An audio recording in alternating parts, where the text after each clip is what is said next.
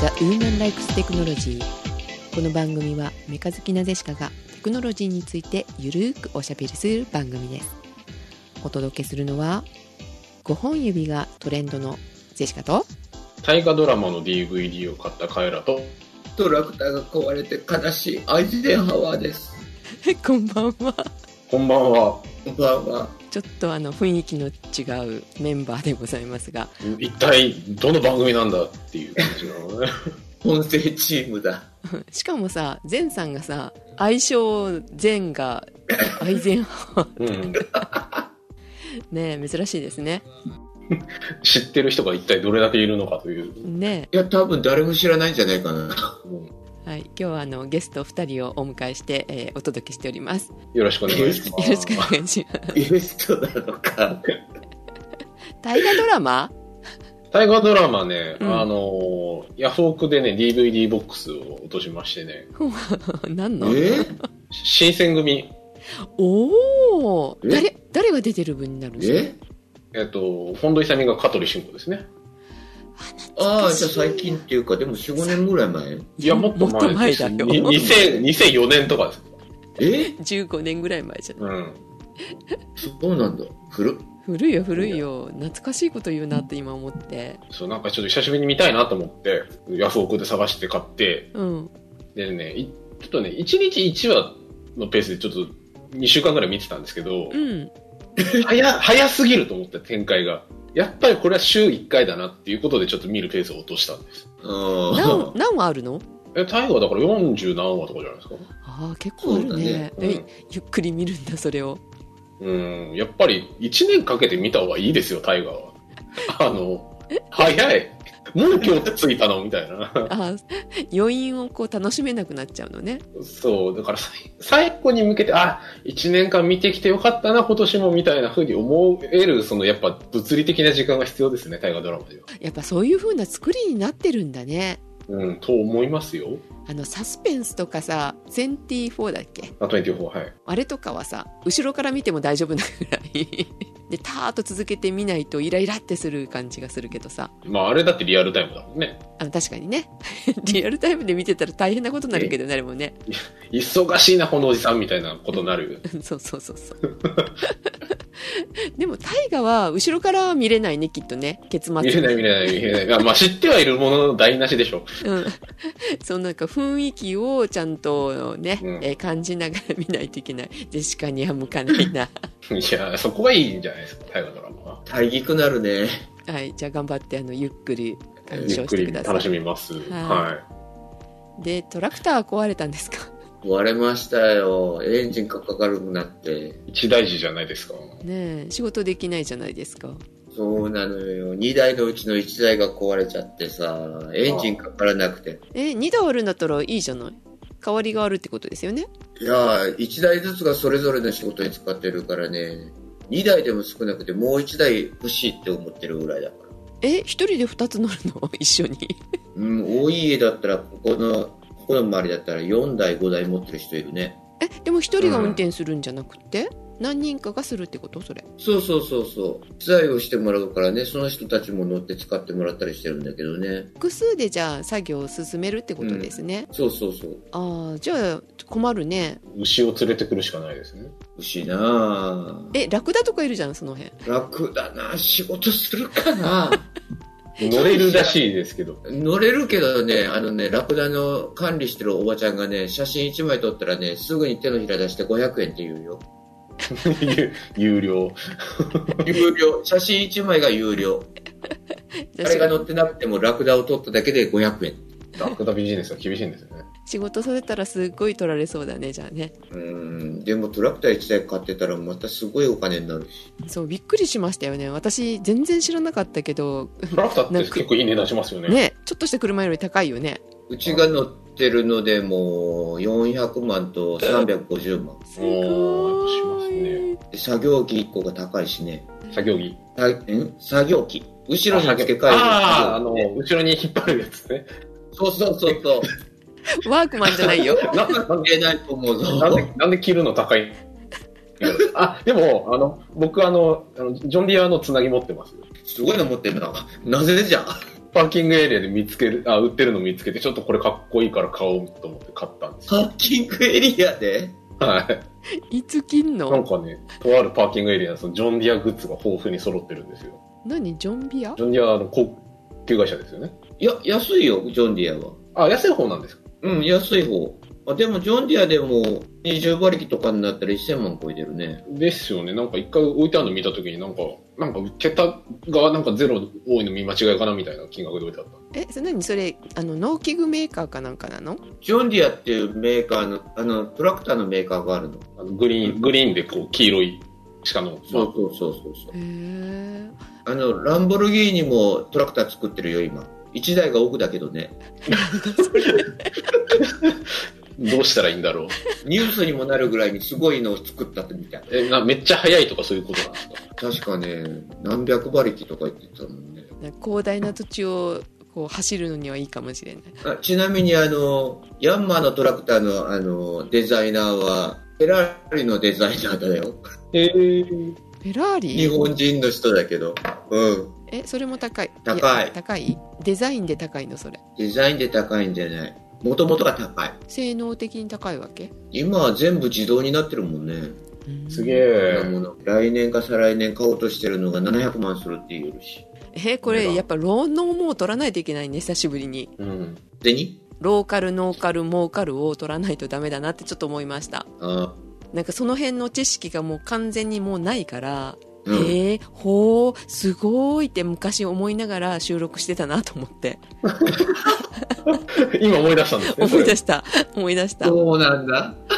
もう何年も撮ってないよねそうね。はいえっ、とこの番組はウーテクですまあ、まあ、これもテクの一つではありますけど。今すごいからね。あその辺聞きたいうん。ねえ明日、明日トラクターを買う羽目になっても大丈夫なような番組を作りましょうよ。あ本当だあいいよ。はいうんじゃあ今度あのカイラ君も参加してよ私全然わかんないからさ前からね、トラクターはちょっと気にしてたんですよ。何 始めようとしてる今年買ったのは田植え機買ったし。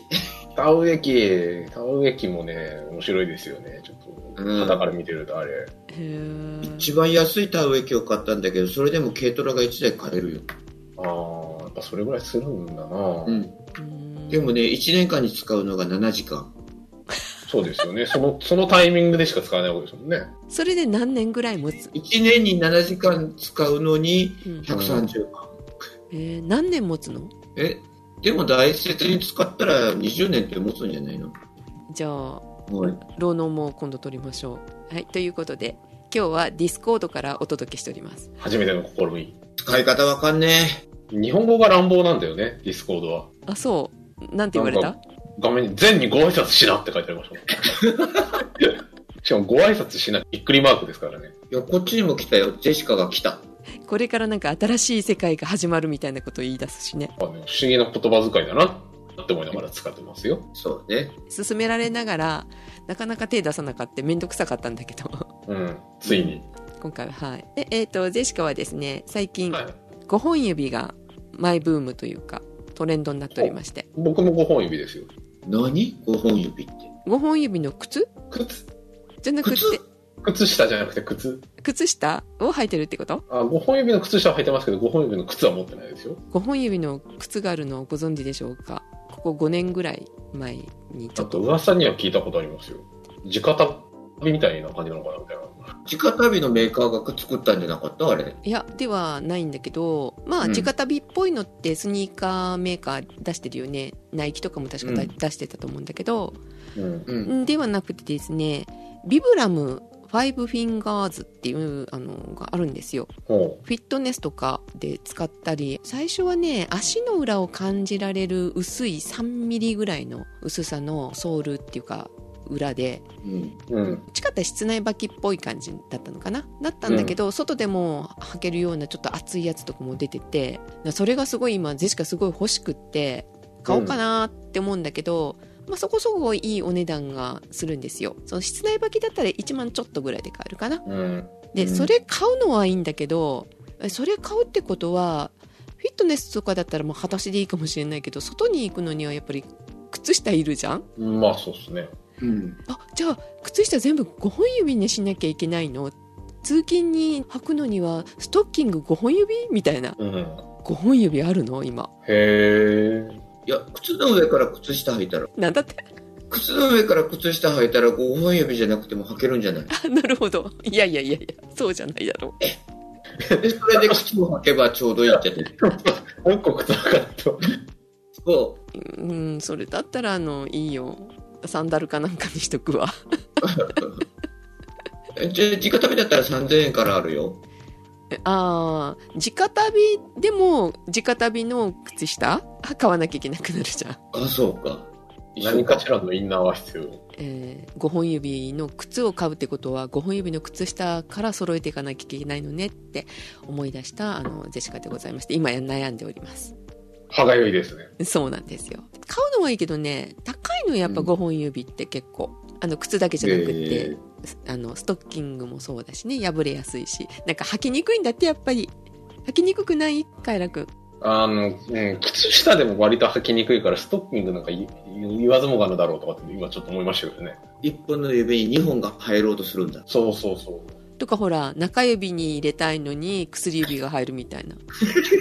ありそうだよねあれもどかしいですよ。あのパーにして履かないといけないよ足の指足つりそうになるみたいな。いや、足の指はパーにならんな、俺。で、えっとちなみにですね5本指の靴下で走ったりするとすごく足の裏とか使うらしくって結構いいらしいよ 体に。そうあの速度も出るのかな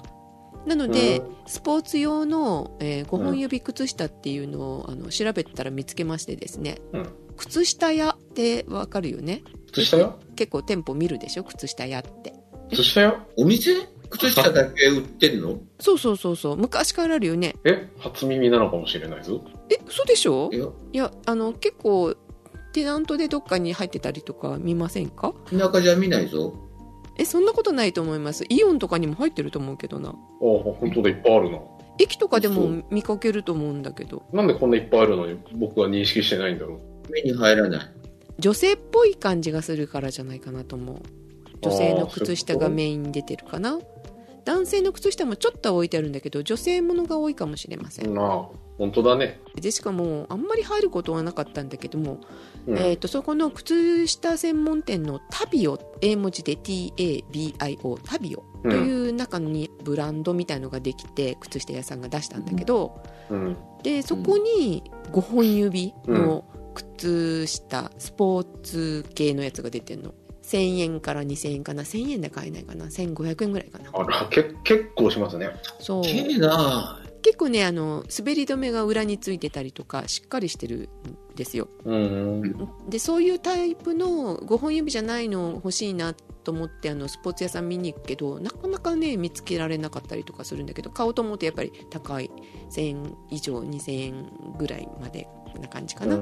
て売ってるので、まあ妥当なのかなって思いながらうんこれも揃えるとなるといくらかかるんだって思いながらねいや、でもテレビより安いと思うよ。何か言ったかなテレビの高度より安くない HDMI の話ですか10本買ったら高くつくねみたいな話ですかねうん。はいそれよりは安くないもうねだけどさなんか靴下にその値段出すかって言ったらどうでしょうかっていうねって思っちゃうのよね、まあね。うん、そうね。まあまあまあまあはいそんな感じでございまして枕長本編かと思いましたね。 はいでカエル君なんか面白いネタをねくれたんですけどなんか乗ったらしいねそうなんですね。ちょっとね、新しい乗り物に乗ったんですよ。えセグウェイはもう終了しますけど、セグウェイは終わっちゃいましたね。 思いましたねセグウェイは終わってしまったんですけど、これからの未来の乗り物をね、ちょっと体験してきたんです。はいうん。そういうのがですね、あの、テスラ、皆さんご存知ですかね。あの電池で走るやつそうです。電気自動車のメーカーですね。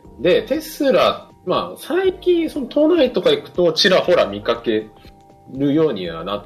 てきたかなっていう感じの、まあ、普及率だと思うんですけうど、んうんうん。まあ、さすがにちょっと買ったわけではないんですけど、ううんん。あの、今回ですね、テスラのカーシェアリングっていうのを、あのちょっと体験してきて、あカーシェア出てんのそう、まあ、要するにレンタカーなんですけど、うんえ、うんレンタカー屋さんが出してるんじゃなくってそのその地区にこうシェアしましょうみたいな感じで借りれるシステム今回その利用したのが、うん T, T シェアっていう、まあ、サービスなんですけど、うんこちらはですね、九州電力が、ううんなんか東京都となんかコラボしてやってる、まあ、サービスらしいんですけど、へえまあ、テスラしかそのカーシェアリングしてないんですけど、こうんのあの T シェアっていうサービスは。うんうステーションがですね、異常に渋いところにあるっていうのが特徴で、えどういうことなんか渋い。もっとなんか目立つところに置いとけばいいのにみたいな。あ、そういうことね。はい。でですね、なんか都内だとですね、蒲田。しかもね、南蒲田とかね、これもなんかその蒲田の方なんですけど、なんか、なんかほ、ほ、ほ、池上とかですね、なんかね、すごいね、なんか微妙なところにあったりとかですね。あうとん今回借りたのは、小平、花子がね、っていう、まあうん東京の西の田舎の方ですね。なんでまた端っこの方にそう、なんかすごい渋いところにあんなと思ったんですけど、まあちょっと友達と、うんまあ、ちょっと借りてドライブをしてきたんですよ、これはいのサービス。で、まあ、この T シャツあのなかなか便利なサービスで、あの携帯のアプリ上であの車の予約をして、まあ、決済もまあクレジットカードとかとあのえー紐付けて。で、あと、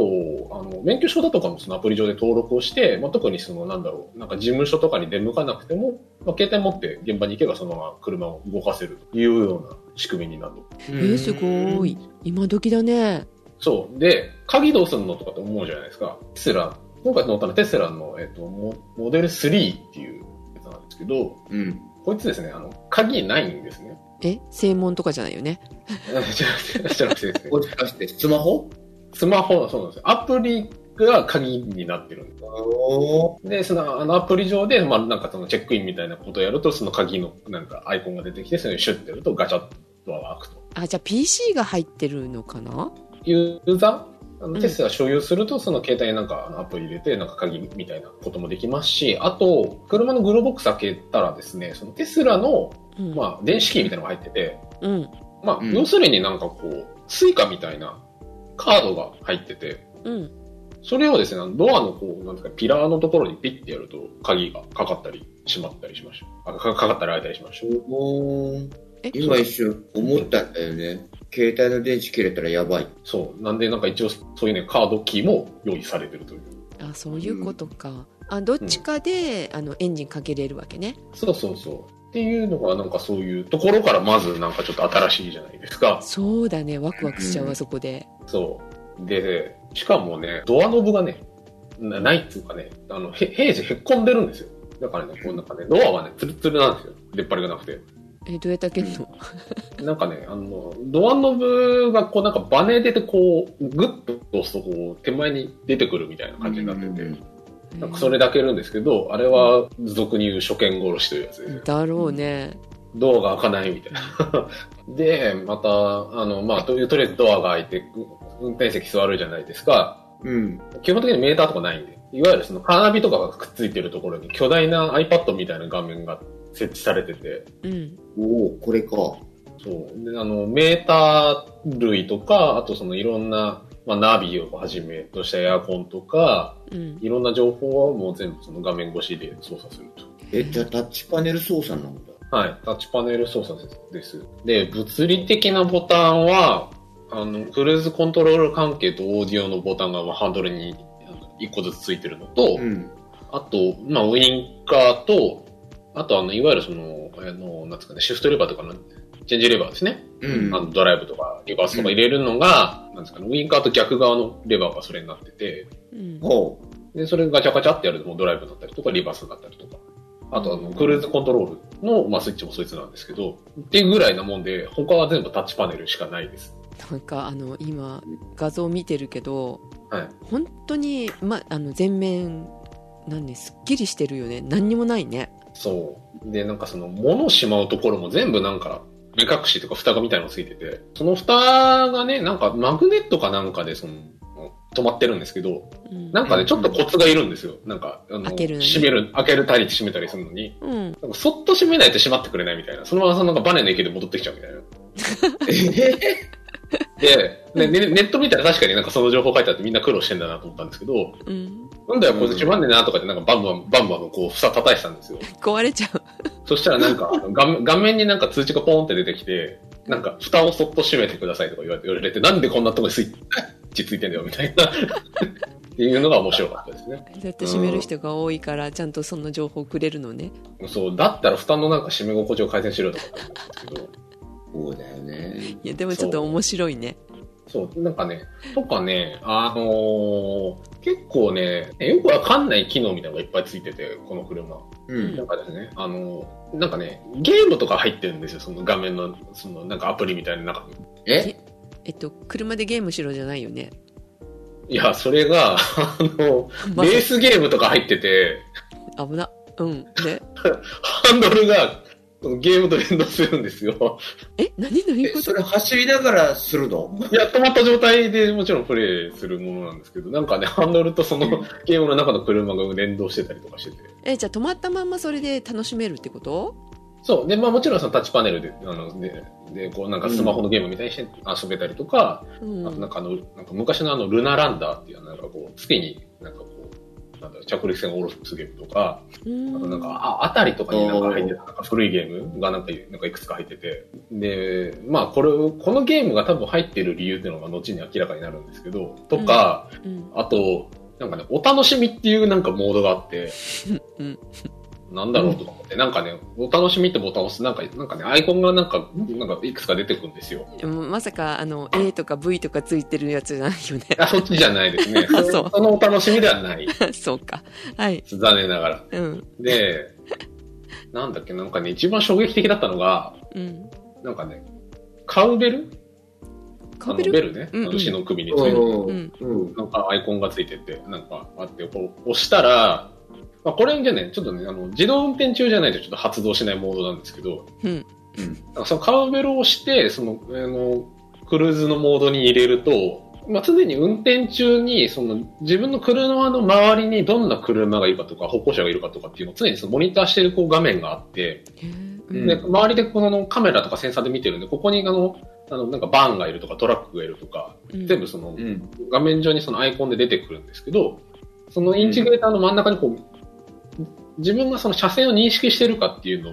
を示すその道のアイコンが出てくるんですよ。うん。で、そのカウベルモードをオンにすると、その道が急にこう虹色に光り出すんですね。あのマリあのマリオカートのなんかレインボーロードみたいな感じで。 うんなんかすっごいね、ご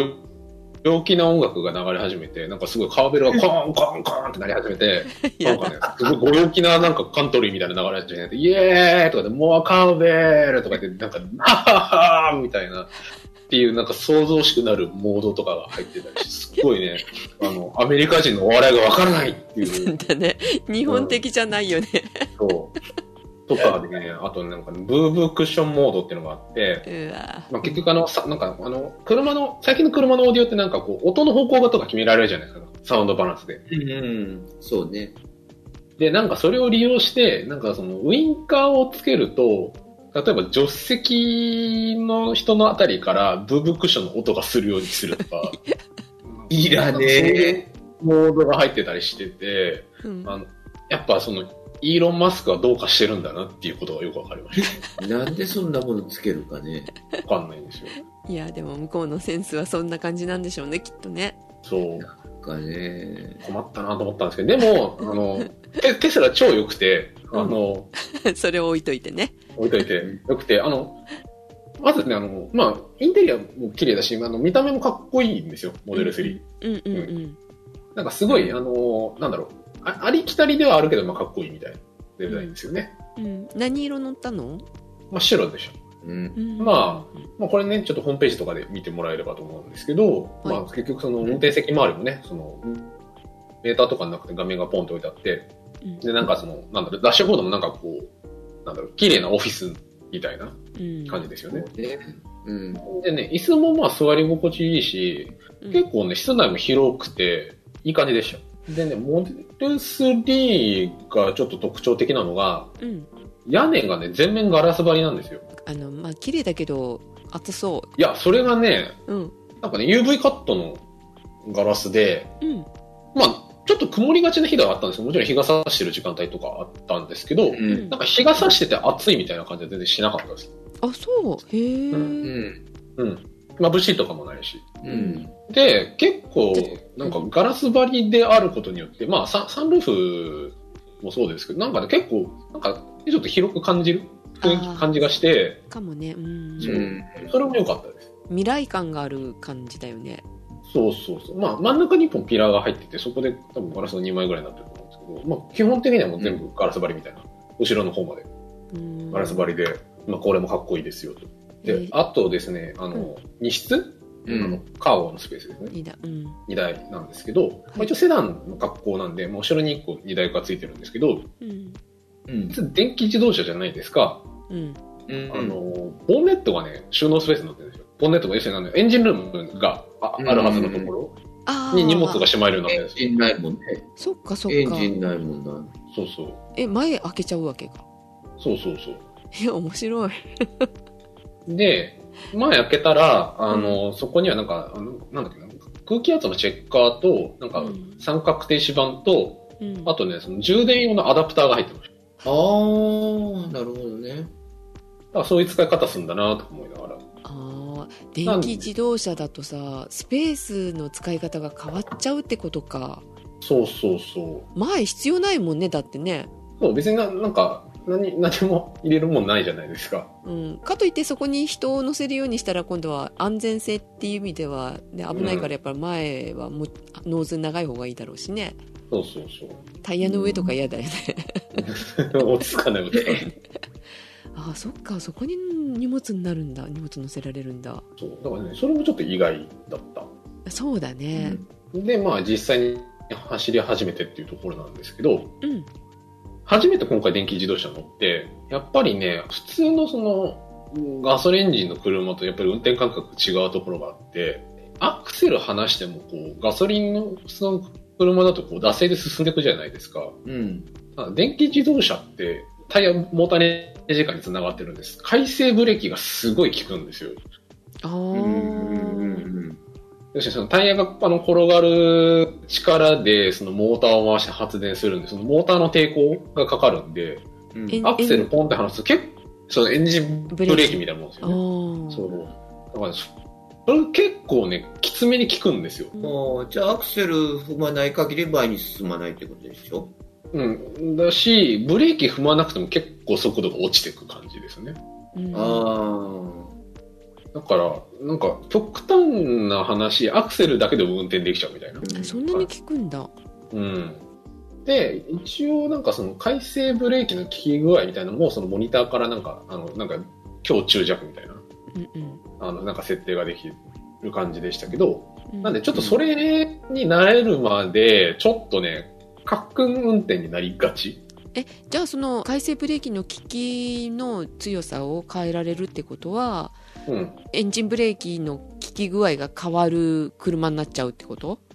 そうですね。だよね面白い、であとなんか、結局、あのーお普通のエンジン積んでるオートマ車ってクリップ現象ってあるじゃないですか。あはいはい、うんクリックねブレーキ踏まんでない、アクセル、ブレーキ、んアクセル踏んでない状態でブレーキ踏んでないと勝手にスルスル進み出すみたいな。うんうんを、うんあえてオンにするスイッチとかもあるよね。ああ電気そうそう自動車ならではだねそう、クリップ現象を再現するスイッチみたいな。うん。でどうなんだろう必要なのかなそんなのって。なんか、感覚的な問題なんじゃないですかね。な、なきゃないでなれるんだと思うんですけど。ないと、うんあの気持ち悪い人のために作ってる再現してるってことか、うん、なんだと思います。で、まあ、あと運転感覚的なところで言うと、やっぱり、あの、電気自動車の最大の特徴は、あの、加速性能がむちゃくちゃいいっていう。あそうなの、そうなんですよ。普通のガソリン車って、いわゆるトランスミッション、変速機が間に入っていくんで、うんやっぱあの、なんかよほどのこうスポーツカーじゃないと、そのすごい加速がいいわけじゃないじゃないですか。そうそう。なんですか電気自動車って結局モーターにこうタイヤがくっついてるようなもんなんで、いいすごい加速がいい。で、このモデル3、ちょっとね、乗ったモデル3が、ちょっとどのその仕様なのかというのはちょっと定かではないんですけど、はいえっと、一番そのあの性能がいい仕様で言うと、0から100キロ、停止状態から時速100キロまで加速するのに3.4秒とかなんですよ。で、あの、一番、あの、なんだろう、あの仕様が低いやつでも0から100キロが5.6秒とかなんで、うん実際に運転してるとこう、むちゃくちゃその加速度を感じることができるっていうのが、やっぱり電気自動車ならではの特徴かなと。まあ、たでもだ、今見ると、そんなにスピードが出ないんだね。最高速が261キロ。あ、マックスですよね。うん。うん。ただ、加速精度はね、むちゃくちゃいいですね。すごいよね。3.4秒って。うんフェラーリとかポルシェとかと並んでるよ、やっぱり。そう。さすがに一般道でちょっとこれやると危ないし捕まっちゃうんで、あの、やってみたのが、高速道路のパーキングエリアの出るところの合流までの直線ってあるじゃないですか。はい。うんうんで、あそこでちょっと、まあ、どうせ加速しないといけないところですから、あそこ、うん本線に合流するんで。うんうん。うん。うんうん。やってみた。そう。で、あの、思いっきりベタ踏みしたんですよ。うん。でも、こうしたらね、あの、同乗者が全員、あの、ちょっと黙るぐらいの加速を見せて、あれはね、ちょっと、あの、一回体験するとちょっとやばいですね、あれは。無茶したね。むちゃし、うん、だからもうすぐ話しました けど、なんだろう。でも結局高速道路ってまあ100キロぐらいで流れてるじゃないですか。うん。パーキングエリアから出るときって、普通のなんかね、あのフィットとかビッツとかだと、まあ、結構ベタ踏みして、あのしばらく加速してちょうどスピード出てたなっていうところで、こう、ようやく合流じゃないですか。うんあうん。のーテスラモデル3ですね、ベタ踏みして、まあ、ちょっと体感で3、4秒ぐらいでしたけど、もういいやっていう感じで、話して全然まだ合流まで距離があるみたいな 感じで、うんすごいな、電気自動車。ちょっと怖いかもしれないね、じゃあねう。ん初めて運転するときってね。怖いですね。あの、なんか普通に、あの、G でちょっとこう、なんだろう、あの、なんだろう、体液が下がるみたいな、ちょっと感感覚を味わえるぐらいの感じだったん で、あの、なんかサーキットとかでこれを飛ばしてみたいなと思いましたね。ああ、だよわね。かるな。じゃないと本当に捕まるわ。そう、捕まるんでね。皆さん安全運転でね。本線上では安全運転しましたし、あとあの、テスラ、あの、一応、自動運転が、まあ、あの、なんていうんですかね、あの、セールスポイントの一つじゃないですか。う。うんん。まあ、あの、完全自動運転が、あの、できるハードウェアは備えてる。うんた、だ、その法律の兼ね合いでまだその機能は殺されてるみたいなところなんですけど、う。うんんあの、まあ、日本で、あの、走ってるテスラ、まあその借りた、あの、テスラ含めてなんですけど、まあ、完全自動運転はできなくて、あの、いわゆるなんていうんですかね、あの、えっ、と、自動追尾みたいなモーうんうんドだけしかまだ使えない状態だったんですけど、まあまあまあ、あの、普通の、なんだろう、あの、前の車にくっついてきますよとか、あの、車間保ちますよみたいなことは、まあ、普通に、問題なくできたんで、まあ、ここら辺はまあ、普通の車と同じ感じでしたね。うん。うん。オートクルーズみたいになるってことそうです、そうです。え、それはあの、ちょボっタとン一つで違。うかな。ま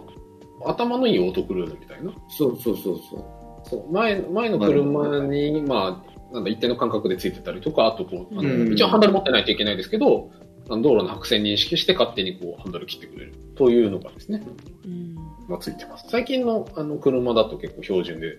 入ってたりするんですけど、まあ、テスラもそれはできますよと。う。さんのスカイラインがそれかな。新しく出た。そうですね。あと、スバルとかは全車、確か標準装備ですよね。あるねアイサイトが。うん。アイサイトで新ね。型フィット、新型フィットも、なんだっけな、アダプティブ、えークールズコントロールだっけな、なんかそんな名前ですけど、あの、うんついてました。あ今カメラとかミリ波レーダーとかいろいろな仕組みつけてそれが標準でつくようになったからねそうそうそう。へーまあでもこれはね、やっぱ高速走る上で、あの、むちゃくちゃ楽ですよね。あうんだよね。あの、とりあえずスイッチを押しとけば勝手に走ってくれるんで。うん。で、前の車遅かったら自動的にすっぽくと落としてくれるし。そう、うんあのオートクルーズだとあのなんか前を落としてもこっちが落ちるわけではないからそうそう、解勝手に除し走なるっいてるじゃないですか。そう、ん解除しないといけなくなっちゃうじゃんうん。それが面倒くさいしねオートクルーズだとね、そううんん、えじゃあなんかあの、それもし前が130キロで走っててって言ったらそれに合わせて130キロぐらいで走ってくれたりとかするのかしらう。えっと、自分もリミット130キロまで出すみたいな設定にしておけばいいです。うんあー設定が上限100キロで走ってて前の車が130だと100で走り続けまあれリミッターついてるからさ 当たり前だけどつかないといけないけど、うん前が150だったら150でついていくのかなってちょっと思っただけリミッターついてないのかなと思ってす。ほら一応なんかね、そのマックスいくつみたいな表示が出ますね、画面に。あ今、うーん今設定がマックス100キロですよとか、あまあ、そこら辺はお手のものって感じですけど。うんあとですね、えっ、と、やっぱり気になるところだと思うんですけど、あの、充電の都合ですね。ああそれ何キロ走るのちなみにそれ後続よりちょっとモデルによって、あの、差し差はあるんですけど、400から500ぐらいは走れます。ああそこそこ走るね、でただ、あの、やっぱり、まあこれガソリン車もそうだと思うんですけど、山登りとかすると結構目減りするんですよね。ああ、トルク使うからだろうね。そうそうそう。で、実際なん、そのまあバッテリーの表示が、あの、それこそ携帯みたいな感じで、なんか今何パーセントですみたいなの出るんですけど、う。うんん。あの、何パーセントだからっつって、あと何キロ走れるんだってわかんないじゃないですかう。んうんうん。で、一応テスラに関しては、ナビで行きたいところセットすると、ここに行き着くまでにどれぐらい電力消費するかって予想が出るんですよ。うん。お使う電力そうです、そうです。で、あの、何キロ地点であと何パーセントです。何キロ地点であと何パーセントですってこううんグラフで出てきて、うんで、。それで大体わかるんですね。行き行けるなとか、ここら辺で充電しときたいなとか。うん。あーじゃあ充電ポイントをこう考えられるわけねそこでね。そうです、そうです。ナビ打った時点で。うん、で、一応ナビ自体があの Google マップなんで、まあ充電スポットとかは、まあじ、ね、あの、勝手に探せるんで、うんうんまあ、あの、よほどの田舎じゃなければ困んないかなっていう印象ですね。うん、で、電気自動車乗ってみて初めて気づいたんですけど、うん。今ね、世の中意外と充電スポットあります。あの高速だと特にそうじゃない、そう、パーキングエリアとかは、あるよの、ね平均すると1号機ぐらいにあるし、うん、あと、お主だったカーディーラー、うん、あの、日産なんかは必ず置いてあります。え、でもそれは、あの、えっとっていうか、いあれは全部同じなの日本規格企業とかそうなってるの規格が。えっとですね、なんかコンセントだけしか置いてない充電スポットとかって、まあ、たまにあるんですけど、うんえっと、一応今回、その、頼りにしてたのが、まあ、その日産とかに置いてある充電スポットもそうなんですけど、あの、チャデモっていう企画のあの充電スポットがあって、お多分これが一番普及してるんじゃないのかなと思うんですけど、あの、日本の大手のカーメーカーが、まあ、共同して、あの、なんですかね、あの、企画してるやつなんですけど、うんまあ、そのチャデモ企画っていう、あの、こう、なんていうんですかね、あの、アダプターがついてる、あの、充電スポットっていうのが、まあ、点在してるというか、あの、高速道路に置いてあるのもほぼそれですね。うんで、実際、テスラ自体は、その、チャデモの企画で作ってないんで、うん直接は刺さんないんですけど、その、さっき言った、その、エンジンルームに置いてある、その、充電アダプターを使うことで充電ができるようになりました。おなんでで、も充電時間ってどれぐらいかかるんだろう充電時間は、えっと、なんかね、さ30%ぐらい回復するんだったら、なんかさ、30分から50分ぐらい、まあ1時間あればフル充電だったんですけど、そのチャレンモのあのスタンドだと。うんで、ただなんかこう、いっぱい走って、なんか残り20%ぐらいですっていうところからフル充電すると、確か1時間半とか出てたんですよね、あの予想で。あなんで、で、まあ特にレンタカーだったんで、こう時間決まってたんで、ーうんとりあえず30分だけ充電して、あの、あとまあそのよ予測で、あの、ん到達できるかどうかっていうのがわかるんで、うんまあこれぐらい回復したから動けるかっていうので、なんかそんな感じで動いてましあそうか質問いいた。はい。えそもそもあの企画が私そんなにあのあるのは知らなかったんだけどは茶デモが一つでしょ他にもいくつかあるってこと、い。いくつかあるみたいです。テスラはテスラでね、なんかね、もっとなんかコネクター自体がちっちゃい。なんかね、茶でもって結構ね、なんかね、おなんかそれこそなんかお茶の缶ぐらいの太さがあるんですよ。なんかコネクターが。でかういんでかいうんなんですけど、テスラはね、なんかコネクタ自体はなんか、割とほっそりしてなんか、なんかね、あの、かんぴょう巻きぐらいの 太さ。かんぴょう環境が違うそう。かんぴょう巻き、コネクタ自体かんぴょう巻きなんだけど、取っ手の部分がなんかダイソンぐらいの、なんか、あの、ダイソンのハンドクリーナーぐらいのごついみたいな。で、なんか、チャンネルも結構日本の企画みたいなんで、あうんのトヨタとか日産とか三菱とかスバルとか東京電力が組んでやってジるんブでリ、なんだろうなこっちかそう。なんで、結局日本で、えー電気自動車を運用するときは、チャデモ規格の車ないしは、そのチャデモに対応した、あの、そのアダプターを持ってることが多分前提になってくるのかなって感じですうね。んあーそこは統一してほしいねうん。うんだから統一規格っていうのができたらいいのになと思うそうそう。なんか今のところはなんかあの、あのベータ VJS みたいな、そういうことになってる。どっちが勝つんだか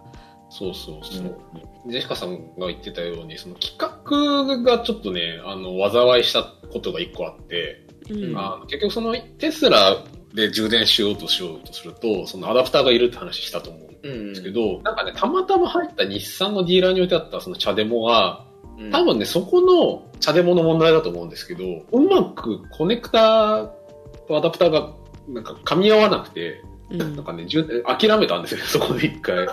ええなんかね、ラッチがうまくかかんなくて、すぐスポンって抜けちゃってて、うん多分ね、整備不良だと思うんですけど、ううんんとか、あとね、ちょっとこれ相性があるのかどうなのかわかんないんですけど、その後寄ったパーキングエリアで使った茶デモだと、なんかね、うんなんかその管理者に連絡してくださいみたいなエラーメッセージが出てきちゃって、なんかうまく接続できてるんですけ ど、ええもうなんかギリギリの時困るねそういうのねそうで、ね、割とギリギリだったからちょっと焦ったんですけど、次のパーキングエリアで入った、そこに置いてあった充電器が、行きに、あの、使った、あの、充電器のメーカーと同じメーカーだったんで、なんか問題なくできたんですけど、もしかしたらなんかそういう、なんかその車と、うなんかその、あの充電器メーカーのなんか、なんだろうな、相性みたいなのがあるのかもしれないです。あーそれもめんどくさいな。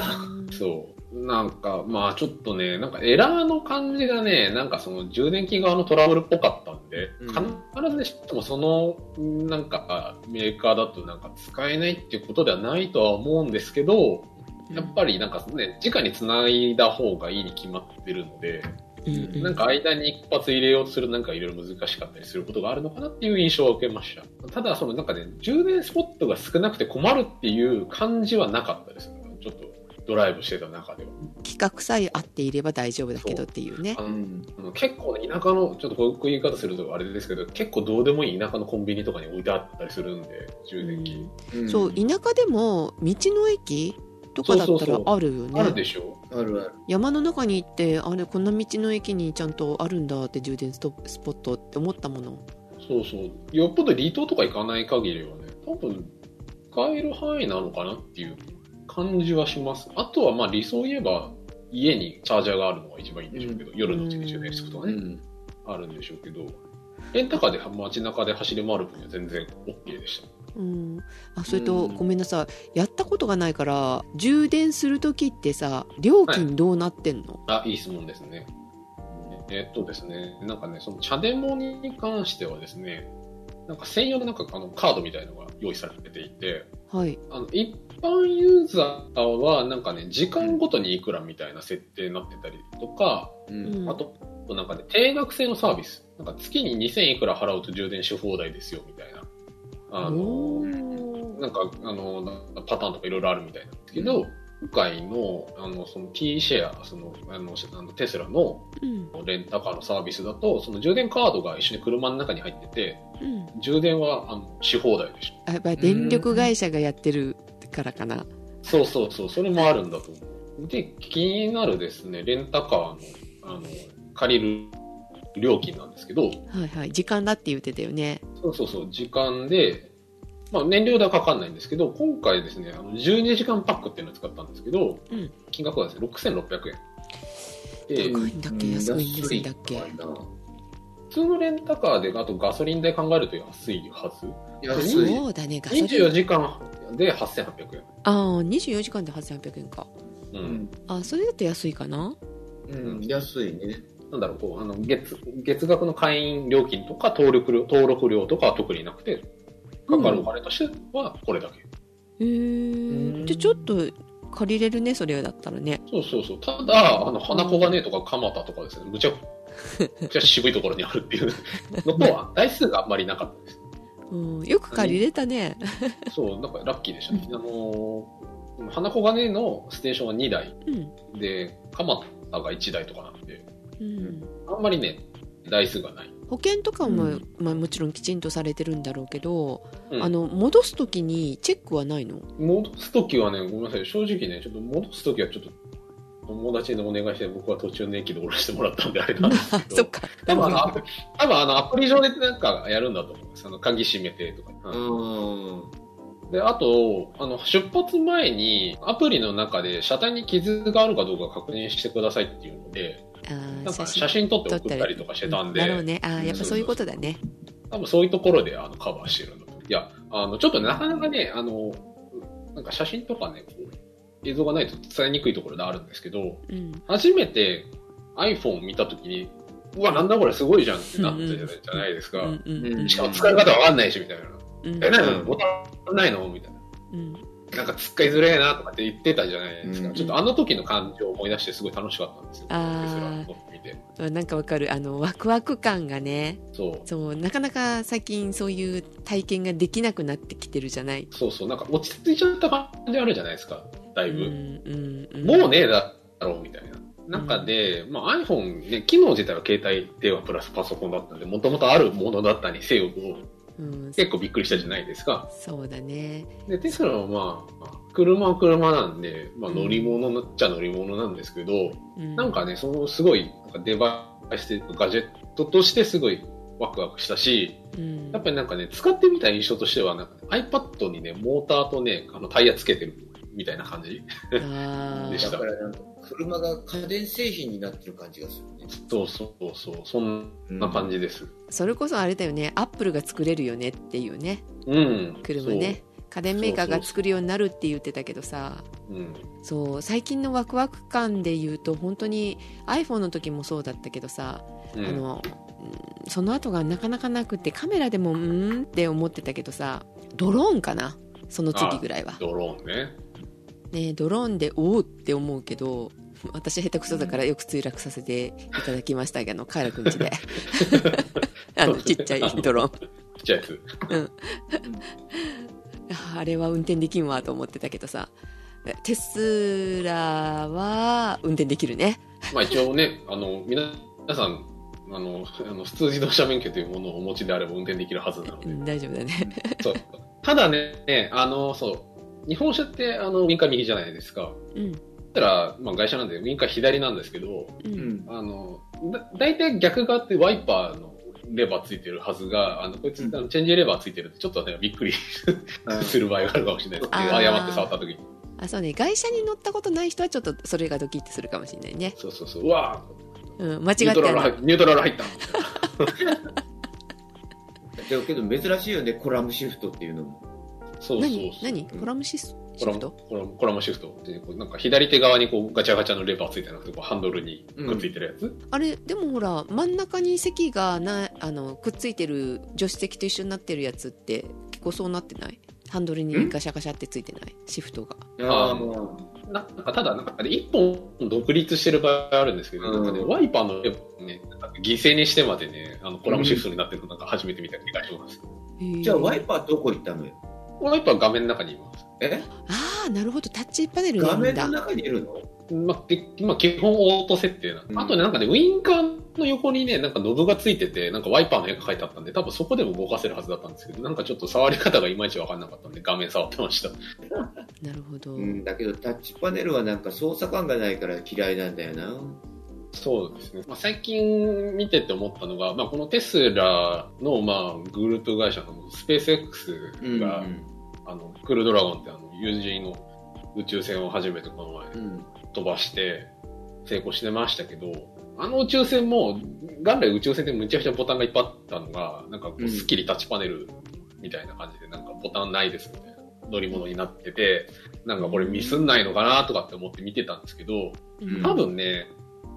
あまあ、なんかとっさの時に間違って触るとかっていう、なんかリスクはあるんだと思うんですけど、ね多分ね、人間側が合わせればどうにかなる範囲なのかなっていう気はなんかしました。なんか強制的にその環境に置かれたら。うんだし、まあ、押し間違えないようにはななんかなってはいるような気はしました、うん配置的に。なんかあの、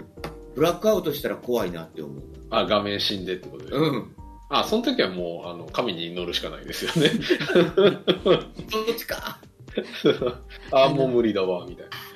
自動運転になるから全てのことが自動になるからそのタッチパネルでなんかするっていうのもだんだんなくなってくるんかもしれないよねそうだし、あとまあ、それの裏返しみたいな話ですけど、自動運転前提だったら別にタッチパネルでも問題ないでしょみたいなところあるのかもしれないですね。うん画面見て押せるじゃないですか。うんうん運転に意識向かずに。うんうんあそうねそうねそういったところの作りもあるのかなっていう感じはしました。だってさ今普通の車でもさライトをつけなくてもいいじゃん自分でそうそうそう、なんかオートっていうところにひねっとくとかね。そう、ん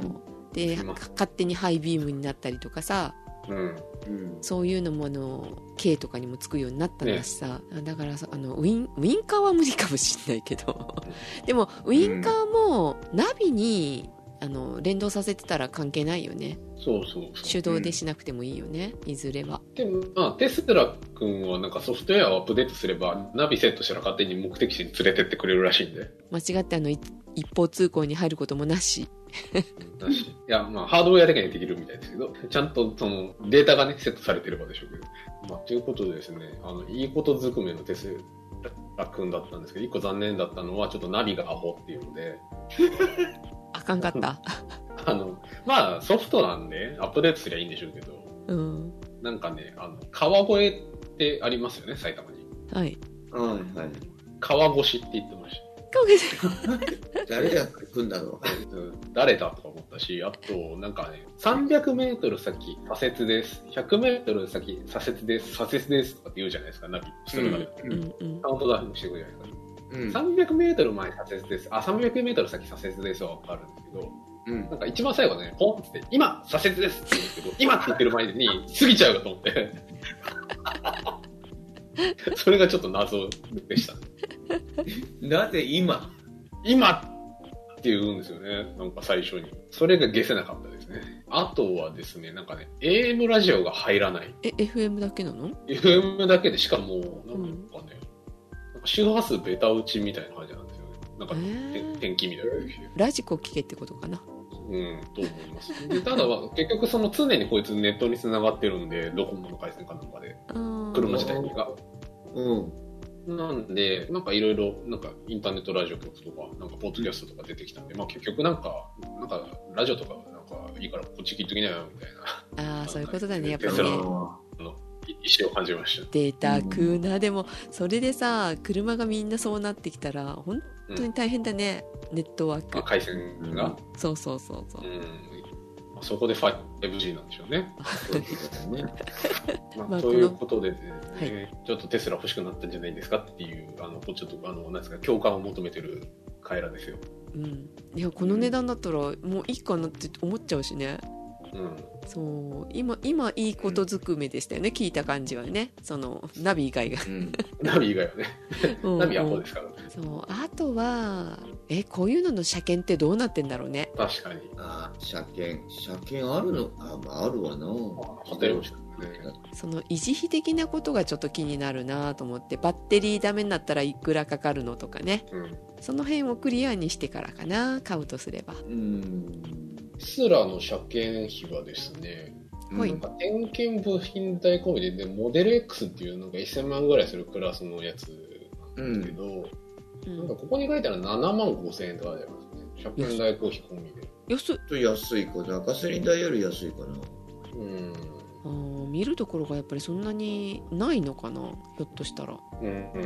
みたいっすよ。なんかいいことずくめじゃないですかで、一応このモデル3っていうのがテスラのラインナップの中で一番なんか普及型っていうか安いやつ。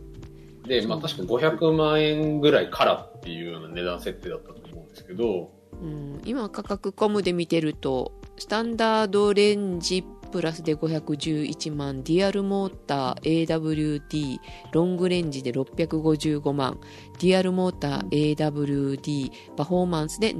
717万うん価格とスペックの比の対比で言うとめちゃくちゃコスパがいいですよね、こいつ。うんしかもその上の2つは 4WD ですよ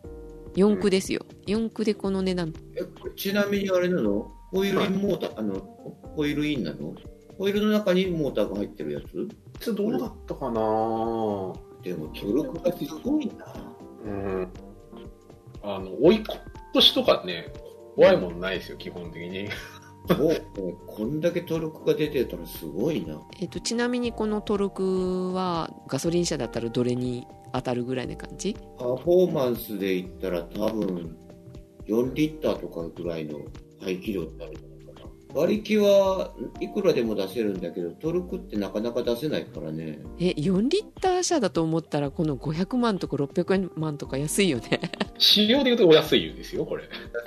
うん。トルクがある方が運転はしやすいからね。車重も1.6トン1.8トン車体重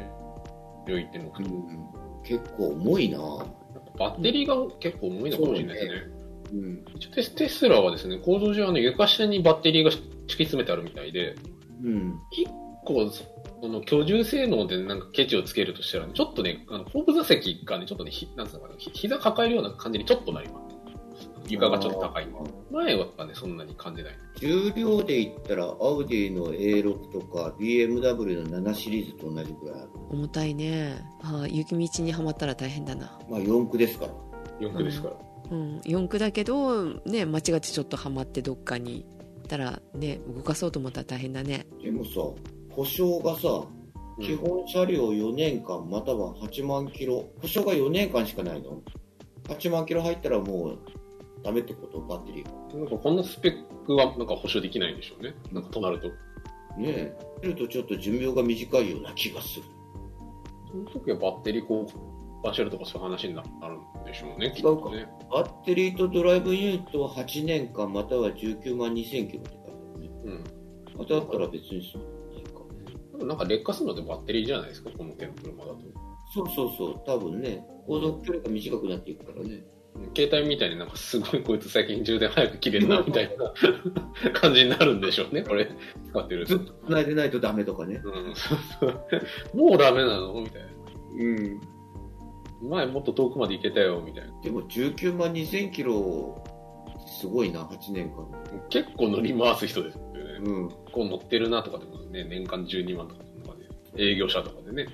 そうそうそう。どうですか善さん欲しくないなありゃ 欲しくないのかいや、だって、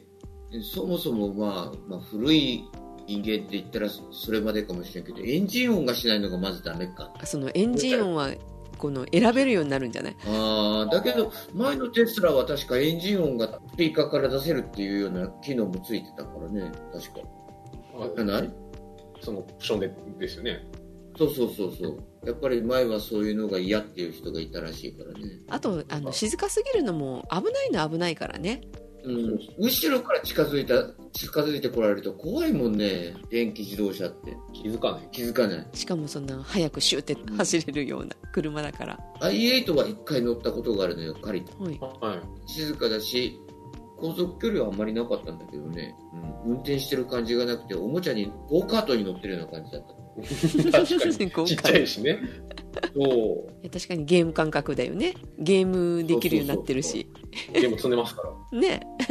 あ、そうそう。で、ゲームを積んでる意味はですね、おそらくね、その充電中暇だからとか、そんな理由だと思う。ああなるほどああ、下手したら1時間半とか言って言ったからねそうそう最低、最低単位多分30分ぐらいかかるんだと思うんで、あいつ。ちょうどゲームできる感じだよね30そうそ分うから1時間っていいね急いでる時にはでもダメだな。だからね、い家にね、充電器は必須ですね。一番いいのは、あの、ボバッテリーを交換できるようになってればいいのにね。バッテリーが共通になって全部。あーでもテスラは無理だよねバッテリーだって大きいんだよねうん。え、なんかちっちゃいバッテリー何十個つん、何百個って積んでるんじゃなかったあ、なんか、もうなんか、でもなんか、モジュールみたいになってんじゃないですか、あれきっと。うん。じゃあ一個一個外してできればいいけどなんか全部外すってなったら大変なことになりそうだなと思っ てうん。一番いいのは炭酸電池をカポンってやったら走るっていうのが一番いいな。さ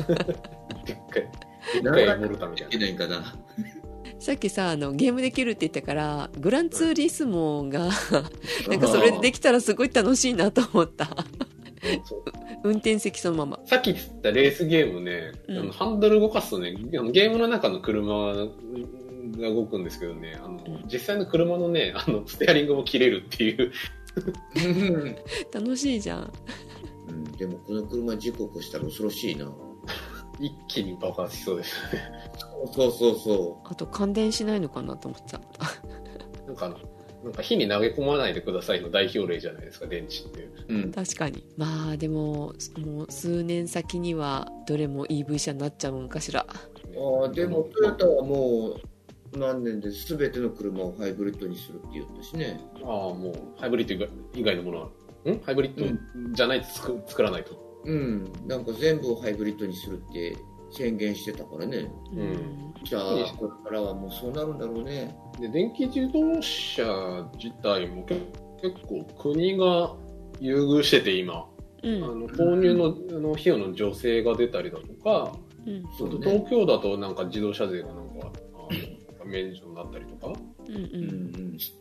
あるらしいんで、うんまあ、か買い時といえば買い時なのかもしれないです。古い車を大切に乗ってる方がエコだと思うんだけどな。で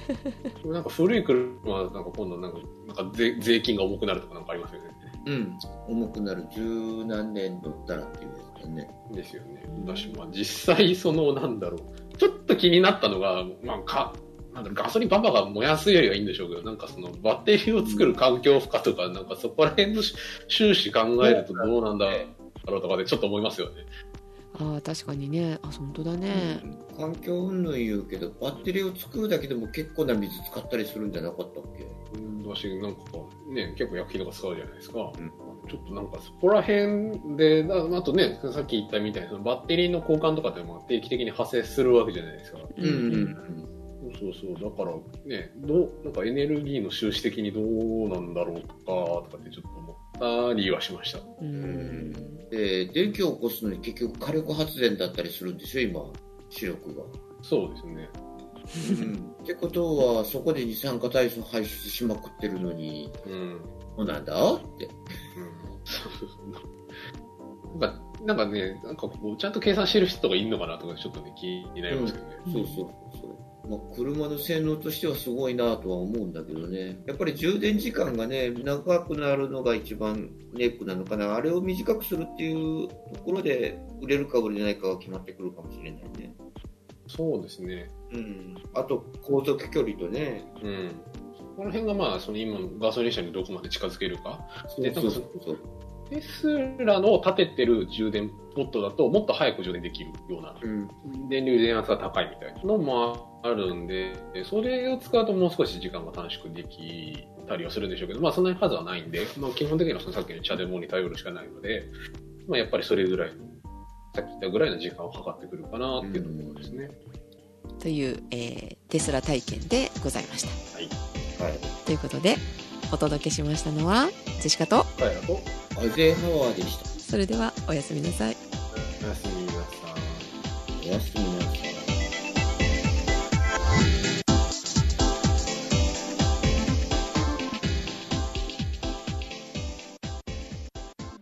はいお疲れ様でしたはいちょっとカイラくんがケロリ出したねおやばい、これは呪われているのかもしれない。うんケロえロ俺ケロのせいかと思ってた。こっちの回線が細いからかなと思って、ケロってるなとか思ってたけど。うんカイラくんだけケロってゼンさんが元気やった え元気だったうん吸い取られたのか。うんべあのううん、あのーだ大丈夫だった安定してた ?ADSL の呪いがかかったんだよ。バカにしたから。あそうだうん。そうだ。そうだそうだ。充電時間ちょっと長いよね今おまけで撮ってますはいえっと充電時間がちょっと長いね30分。ちな30みに、チチャデモがね、うん何の略だっけななんかチャ、チャ、チャ、チャ、チャージゴーみたいな、なんかそんなね、なんかつまんない、あの、あの、略称なんですけど、うん。あの、なんかね、一応なんなんか名前の意味合いの中に、あ、チャージでムーブか。で、チャでも、なんですけど、うんえーそ意味の中に、車の充電中にお茶でも、みたいな、そういう意味が含まれてるみたいで、だったら早くしとけよってちょっと思いましたけど。ああお茶でもってことかなんか大阪みたいだな、茶でもって。芝生。うん、茶ばしばきに行かへんかって。あでも今、モデル S っていうのを見てるんだけど、航続距離はこっちの方がすごいかな。593キロ。ああ、こっちの方が、あの、なんだろう、モデル的に上のやつですからね。うん。やっぱり重量もすごいやん。2300キロある。2トン超えてるよ。うわ重たおお、これは重量税が高くつくわな。で、リタクさん積んでる。うんでも昔と比べるとすごいねそ航続距離ねすごい。こんなに走るんだと思ったえ、日産のリーフで確か600ぐらい走るんだっけあーもうそんなに走るようになったのか充電時間が短くなればなるほど売れていくっていうか普及していくんだろうけどね、もうちょっと。うんうん。待てない30分とかああ、でもモデル S の内装の方がなんか車っぽいな。そっちの方に惹かれるそうなんかちゃんと、ちゃんとパネルがある。そうそうそいやでも掃除がしやすそうでいいなと思ったつるんってしててうん。あう。の、なふ 拭いて終わりみたいな。そううん。今、電気自動車は、えーっと、3年間、新車から3年間は自動車重量税が免税で、うんうん3回目以降もエコカ税額が適用されて、ううんん。 1から1.5トンの電気自動車だと1万5000円だそうです。 1000cc ぐらいかうん。平均た多少、多少、まあそこら辺は、ああ、でも体験で乗りに行きたいな。花子がね、電気自動車のあのあれとかはないのカーシェアリングとかそっちのそう、調べたこともないね。じ自分が持ってればなんか借りようとあんまりしないしね。確かにね。何のために借りるのか分かんなくなるよねうんだ。からまあ、だから借りるとしたら、みたいだけそう電気自動車とかね、そういうやつ。テスラが借りれるっていうのはちょっと画期的だなと思っちゃった。そう、んワンバー、わそう、ワナンバーのテスラですから。ね 買うかって言ったら俺は多分なしかな やっぱりまあ資金にこう余裕があったらいいかなとは思うけど、乗ってみたいかなって思うけど、まあ手は届くけど高いっちゃ高いからね。そうねしかもちょっと癖、癖あるしね。